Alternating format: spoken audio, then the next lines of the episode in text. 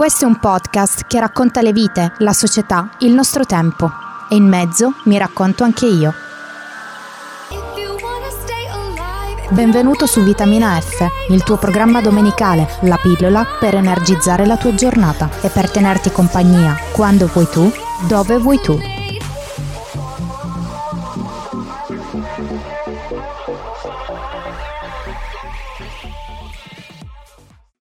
Buonasera e benvenuti a tutti. Questo è il nuovo programma radio italiano, in diretta dall'Ungheria, tutte le domeniche dalle 18 alle 19 con la vostra Federica. Sì, sono sempre io. Mi avete già sentita agli sprizzati e adesso ho un programma tutto mio. Il nome è Vitamina F perché la domenica si sa si è stanchi dalla sera prima, si è fiacchi stanchi, siamo anche un po' tristi perché sta per arrivare il lunedì che è il giorno più temuto della settimana e allora vi serve un po' di energia, quindi un po' di vitamina F, che sono io, Federica.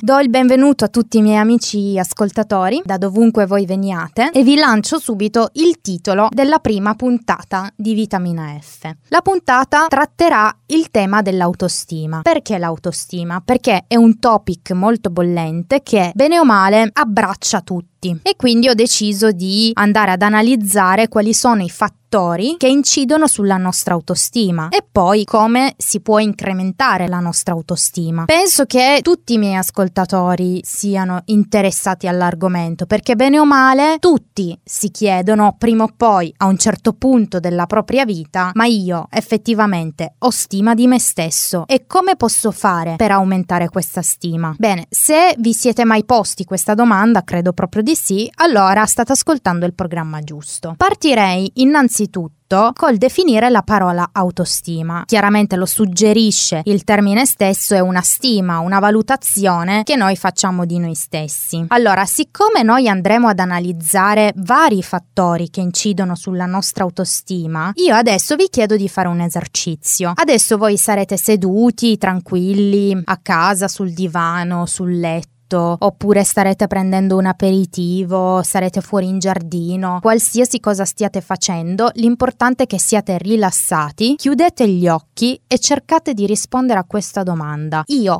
quanto mi amo, quanto mi stimo. Vi faccio questa domanda perché molto spesso le persone hanno una percezione distorta di ciò che è la propria autostima, quindi credono di amarsi più di quel che in realtà si amano e viceversa credono di avere poca stima di se stessi, ma in realtà sono perfettamente allineati. Quindi adesso voi vi starete chiedendo qual è allora la definizione di alta autostima e bassa autostima. L'alta autostima può essere definita come come una buona concezione di se stessi. Al contrario, la bassa autostima è una cattiva concezione di se stessi. Ma da cosa è data questa cattiva concezione di se stessi? È il gap che si viene a creare tra ciò che si è e ciò che si vorrebbe essere, cioè tra ciò che si può raggiungere e tra le aspettative che si hanno. Quindi se queste aspettative sono troppo alte, la nostra autostima sarà bassa, ma non solo perché la bassa autostima è anche dovuta al fatto che molto spesso noi rincorriamo i desideri che altri hanno per noi. Cerchiamo di ricoprire ruoli che altri vorrebbero che noi avessimo, dimenticandoci di leggere dentro di noi per capire quali sono i nostri reali bisogni e questo abbassa notevolmente la nostra autostima, anche perché indice del fatto fatto che pensiamo che i desideri degli altri siano più importanti dei nostri e questo è un forte indice di bassa autostima. La bassa autostima chiaramente ha delle conseguenze negative nella persona che ne ha affetta, perché chiaramente si allontana da situazioni per paura di sbagliare oppure le affronta in modo del tutto impacciato, no? E quando sperimenta un successo tende a sminuirlo, tende a dire "Ah, vabbè, ma se l'ho fatto io lo può fare chiunque. Ah, ma sono sono stato fortunato, amo ha avuto dei fattori a mio favore, ama mi ha aiutato questo, ama mi ha aiutato l'altro, quindi si tende a sminuire un successo senza percepirne il reale valore di quel successo. Ecco, io credo che l'argomento autostima sia fondamentale nella vita di ognuno di noi, anche perché a volte la bassa autostima e la poca fiducia in se stessi può essere un limite, un ostacolo alla propria vita, perché incide fortemente sulle nostre emozioni, creando un circolo vizioso secondo cui, per esempio, si inizia un nuovo progetto, si esperisce il fallimento e si inizia a ruminare sulla propria inutilità. Quindi la tristezza, il rancore,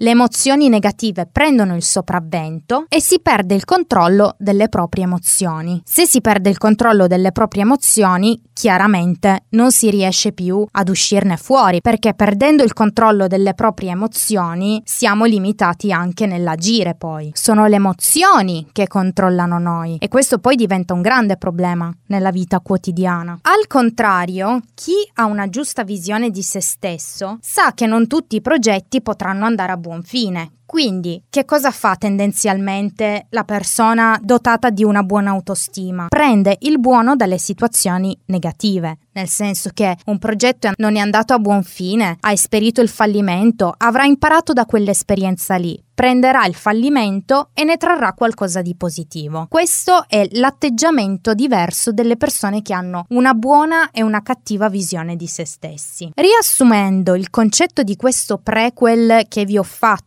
al fine di capire a grandi linee che cosa succede a due persone dotate di buona e di cattiva autostima, si può dire che è molto importante, al fine di avere una buona autostima, capire le proprie emozioni, studiarle, esperirle, capire quali siano i propri valori personali e seguirli, perché uno degli errori più comuni che l'essere umano fa è quello di scambiare il ruolo sociale con il prestigio personale. Quindi, per esempio, se voi siete manager di un'azienda e perdete quell'incarico, che è un incarico abbastanza di prestigio, non accettate questa perdita perché vi identificate in quel ruolo, in quell'incarico, a tal punto che una volta perso l'incarico, voi vi sentite una nullità e ribollirete di emozioni negativi quali rabbia rabbia, rancore, odio. Ecco, quello di scambiare il ruolo sociale con il prestigio personale è in realtà un falso sillogismo bello e buono, perché noi non siamo il lavoro che facciamo, noi abbiamo dei valori abbiamo delle emozioni, siamo persone complete, non ci possiamo identificare solamente con l'incarico sociale che svolgiamo. Bene, al fine di capire noi stessi e capire quanto ci stimiamo è quindi molto importante riconoscere le nostre emozioni. Adesso vorrei andare un po' più nel dettaglio ed entrare nel cuore del tema che stiamo trattando, sotto il punto di vista chiaramente psicologico, perché vi ho già detto in una delle puntate degli sprizzati che sono molto appassionata degli argomenti psicologici e quindi anche questa volta sono andata a trattare l'argomento dal punto di vista psicologico. E penso che siate d'accordo con me, non ci sia niente di più psicologico dell'autostima chiaramente. Allora, intanto, come si può definire l'autostima? Abbiamo dato una prima definizione a grandi linee, però in realtà gli psicologi l'hanno studiata moltissimo. Esistono diverse definizioni, talvolta discordanti. Una prima definizione viene data da William James, che è un filosofo e psicologo statunitense di origine irlandese, più o meno vissuto nella metà del 1800, inizi 1900, e Ecco, il signor William James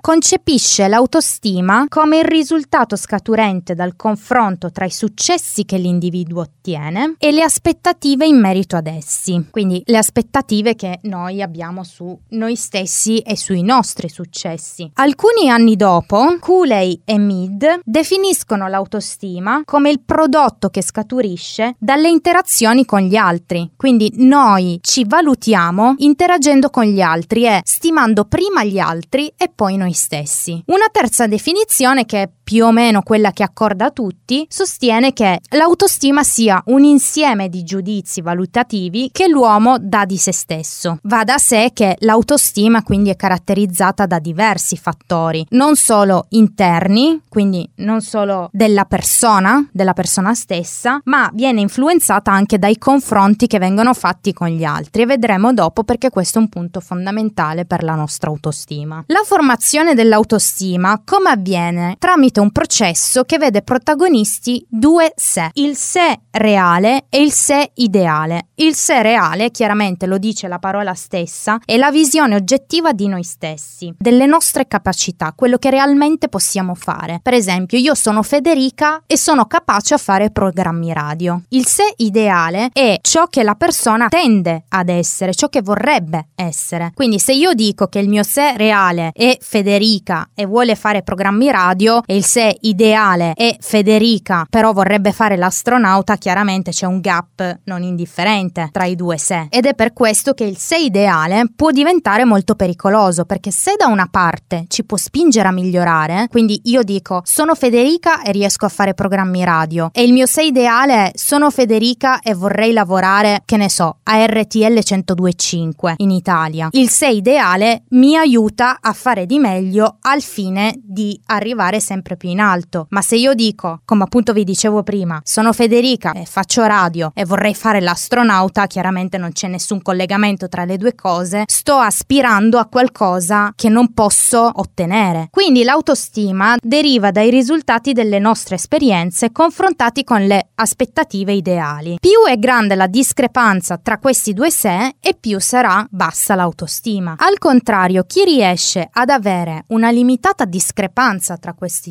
due sé, quindi a valutare oggettivamente la propria persona e riesce a riconoscere obiettivamente le proprie forze e le proprie debolezze, i propri pregi e i propri difetti e cerca di migliorarsi, sarà caratterizzato da un'alta autostima. Bene, adesso voi vi starete dicendo, sì, però Federico, prima mi hai chiesto di chiedermi se mi amassi o meno, dicendomi che sarei riuscita a capire quanta stima ho di me stesso. Però non ho mai spiegato come sono caratterizzate queste persone da alta autostima e bassa autostima. Avete ragione, nel senso che vi ho dato qualche indizio, però diciamo che si riconoscono bene le persone che nutrono forte stima di se stessi e quelle che scarseggiano di autostima perché per esempio le persone con alta autostima hanno un progetto a cui sono realmente interessati e cercano di seguirlo, cercano di seguirlo con tutte le energie che hanno in corpo, cioè ci spendono veramente ogni energia perché sono veramente interessati. Al contrario, nei progetti per i quali non sono interessati, non solo spendono meno energie, ma sono proprio demotivati, non sono ambiziosi nel riuscire a raggiungere un obiettivo che non gli appartiene, perché come vi dicevo prima, spesso la bassa autostima è dovuta dal fatto fatto che noi rincorriamo desideri altrui che non ci appartengono. Quando esperiscono un insuccesso, cercano di imparare dai loro errori, cioè non si fanno fermare, ma loro prendono tutto il buono che possono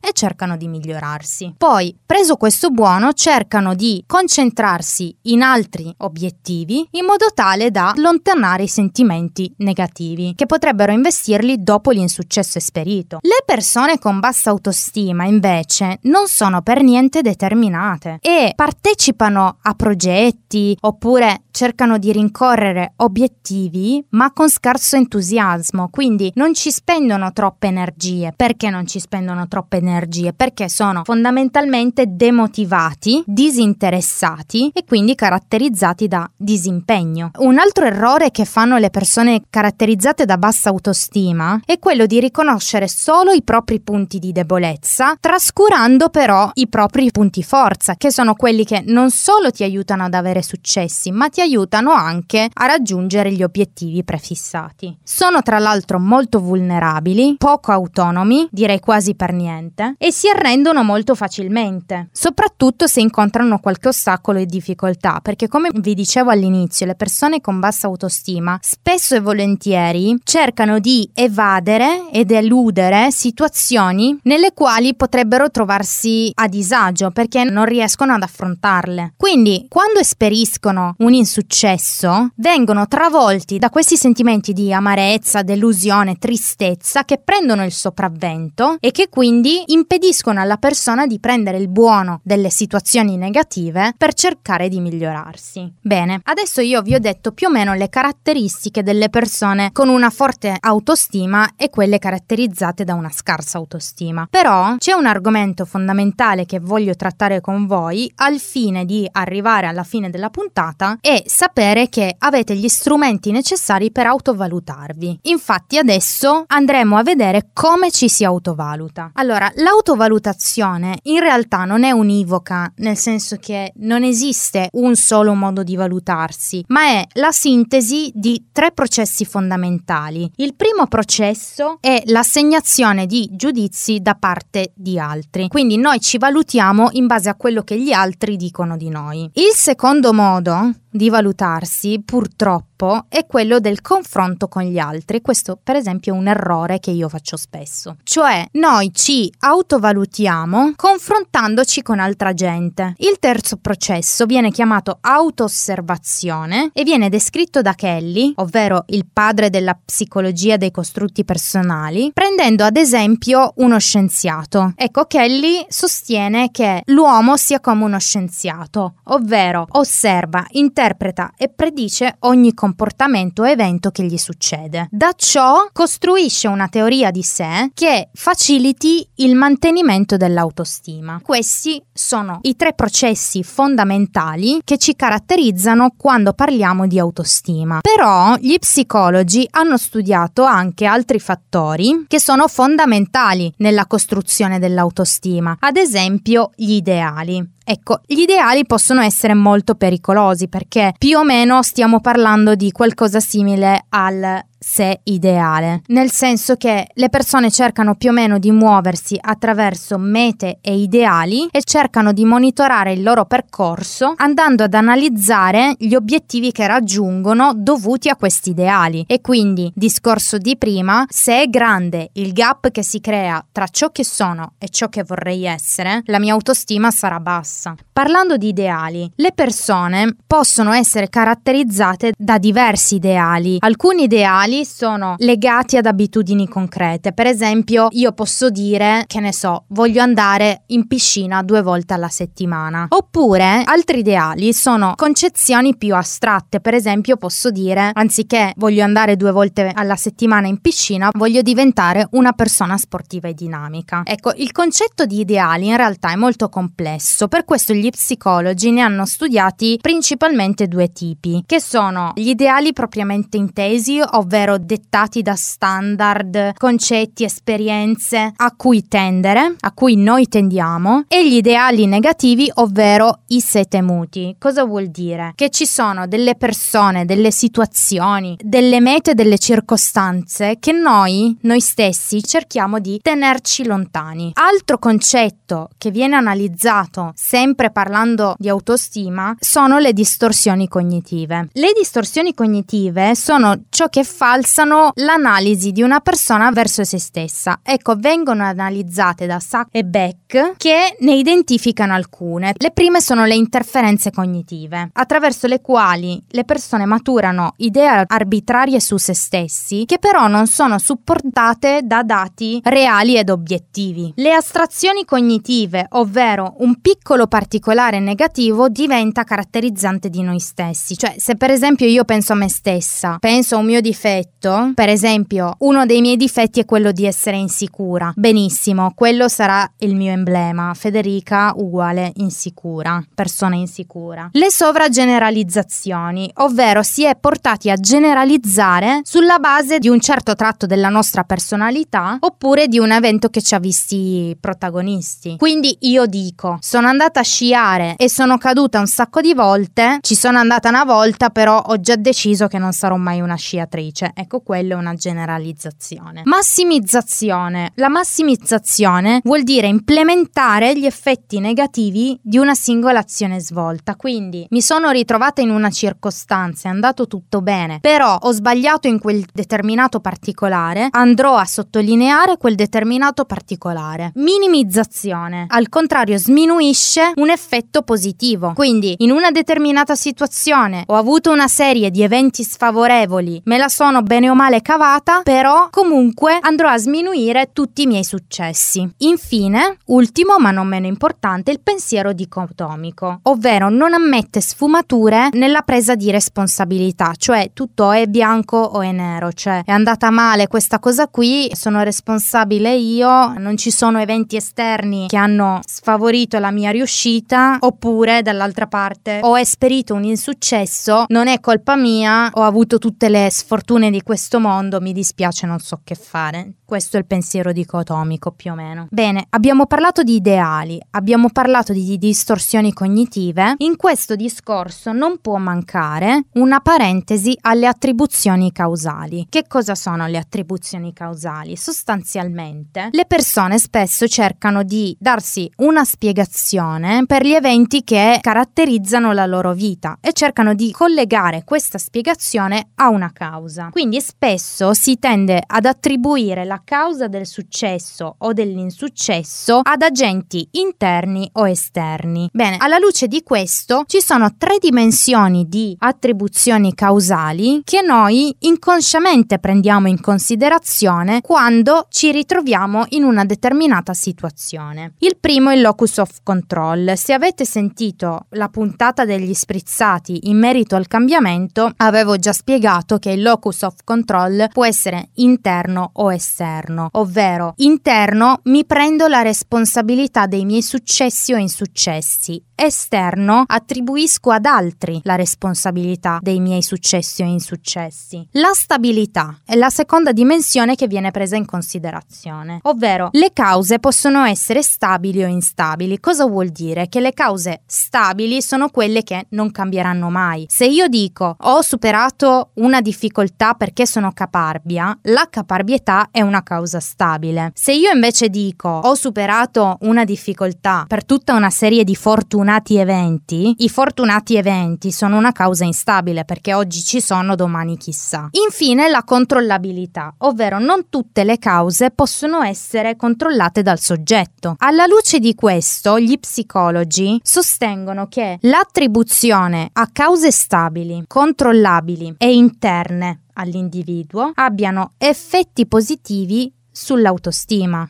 chiaramente, perché sono tutti elementi che il soggetto stesso è in grado di controllare ed è in grado di modificare a suo piacimento. Bene, abbiamo affrontato tanti argomenti oggi per capire più o meno l'autostima da che cosa viene influenzata. Adesso io già me lo immagino, voi da casa vi starete chiedendo, sì, vabbè Federico, però non ci hai detto come possiamo aumentare la nostra autostima. Avete ragione e questo è l'ultimo argomento. La bassa autostima in realtà può essere incrementata e ci sono delle tecniche cognitive che gli psicologi ci suggeriscono al fine di incrementarla. Allora io ve lo dico già che non vi voglio, non vi voglio dare false speranze, dirvi segui questi cinque passaggi tipo lista della spesa che diventerete più sicuri di Daenerys Targaryen. No, non è così. Però ci sono delle tecniche che gli psicologi consigliano di seguire al fine di lavorare su se stessi e arrivare ad avere una visione versione migliore di se stessi. La prima qual è? L'incremento delle proprie capacità di problem solving, perché spesso la nostra autostima dipende dalla nostra capacità di superare o non superare determinate difficoltà. Purtroppo questo è un punto fondamentale, ragazzi, non ci si scappa. Una seconda tecnica prevede l'implementazione del dialogo interno positivo, ovvero parlare a se stessi, fare del self-talking, ma in maniera positiva, nel senso senso che se voi vi date segnali positivi, se siete voi stessi i primi a dire ce la farò e ci credete, le autopercezioni cambieranno e tra l'altro sarete già nell'ottica di farcela e quindi rincorrerete quel determinato obiettivo sapendo già di farcela, guardando già al finale come un successo. Ancora, la ristrutturazione dello stile attribuzionale. Cosa vuol dire in termini spiccioli? Vuol dire avere una maggiore obiettività che ci permetta di interpretare gli avvenimenti o le situazioni che non dipendono da noi come semplicemente sfavorevoli, cioè se siamo stati sfortunati in quella determinata situazione, poco ci possiamo fare, non dipende tanto dalle nostre abilità. Quindi va bene prendersi le responsabilità dei propri successi ed insuccessi, però insomma anche essere un po' obiettivi. Cosa ne dite? Altro consiglio, migliorare l'autocontrollo perché come dicevamo all'inizio, le emozioni giocano un ruolo fondamentale nella nostra autostima. Se noi ci facciamo sopraffare dalle nostre emozioni, queste vinceranno su di noi e noi non avremo più il controllo di noi stessi. Poi non dimentichiamoci di modificare gli standard cognitivi, ovvero ponendoci degli obiettivi sopraelevati, il gap che si crea tra il sé reale e il sé ideale sarà sempre più grande, motivo per cui bisogna bilanciare il sé reale e il sé ideale, nel senso avere delle aspettative su se stessi adeguate alle proprie capacità. Ultimo ma non meno importante, infine, il potenziamento delle abilità comunicative. Quindi ragazzi, imparate a parlare con voi stessi, con gli altri, con le vostre emozioni, imparate a comunicare. Questo vi darà lo stimolo necessario per avere più stima di voi stessi. Vorrei fare una piccola parentesi che riguarda l'autostima e i social network perché gli psicologi spezzano una lancia a favore dei social network per quanto riguarda l'autostima. Infatti, secondo i risultati di una ricerca americana, l'uso di Facebook favorirebbe l'innalzamento dell'autostima. Avrei qualcosa da ridire in merito, nel senso che non credo che i social network abbiano effettivamente un'influenza positiva sulla nostra autostima,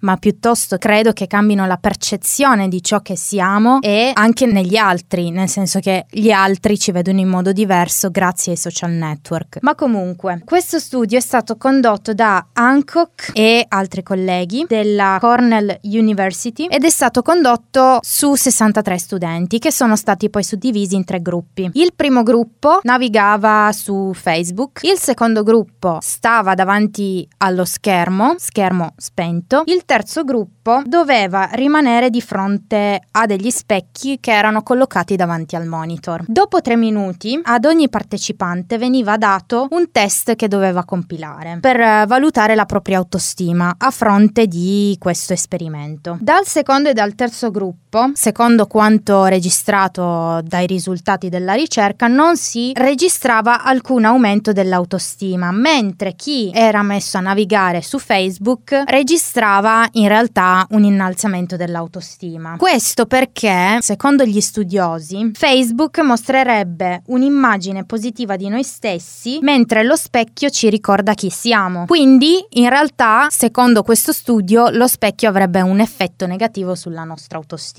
Secondo altre ricerche, però, naturalmente l'uso di Facebook non ha sempre un effetto positivo sull'autostima, ma anzi, al contrario, ha un effetto negativo sul nostro comportamento, nel senso che l'uso intensivo di Facebook può portare a narcisismo. Ecco, volevo semplicemente fare questa piccola parentesi perché appunto viviamo in un'epoca in cui i social network hanno la meglio, l'immagine che diamo di noi stessi è più che altro l'immagine che viene percepita dai social network, quindi mi sembrava doveroso fare questa piccola parentesi. Mi piacerebbe sapere però che cosa ne pensate voi in merito all'autostima correlata ai social network. La mia personale opinione è che in realtà i social network abbiano un effetto negativo sulla nostra autostima, soprattutto a causa di Instagram. Si sa che Instagram è un social network in cui prevale l'immagine, quindi noi siamo sommersi di immagini che ci danno un'idea di perfezione, però del tutto artificiale. Quindi credo che i social network non innalzino alzino la nostra autostima ma piuttosto la abbassino. Per esempio potete vedere un sacco di immagini di ragazze dai corpi perfetti avanti quello diventerà il vostro ideale di bellezza e quindi chiaramente cercherete di raggiungere quell'ideale di bellezza che però è del tutto artificiale. Mi piacerebbe sapere che cosa ne pensate voi, scrivetelo nei commenti e non smetterò mai di dirvelo, seguite la pagina Facebook IVS Muster FM e potrete essere aggiornati anche sugli altri programmi che registriamo qui in Mustar. Bene, abbiamo affrontato questo argomento molto complicato che è quello dell'autostima, spero di essere essere stata chiara, spero che abbiate adesso gli strumenti necessari per riformulare la domanda nel vostro cervello ad occhi chiusi e darvi una risposta più concreta. Quanto vi amate? Tanto, poco, avete degli ideali troppo elevati, le vostre aspettative su voi stessi sono troppo alte, giudicate negativamente, troppo negativamente uno dei vostri difetti,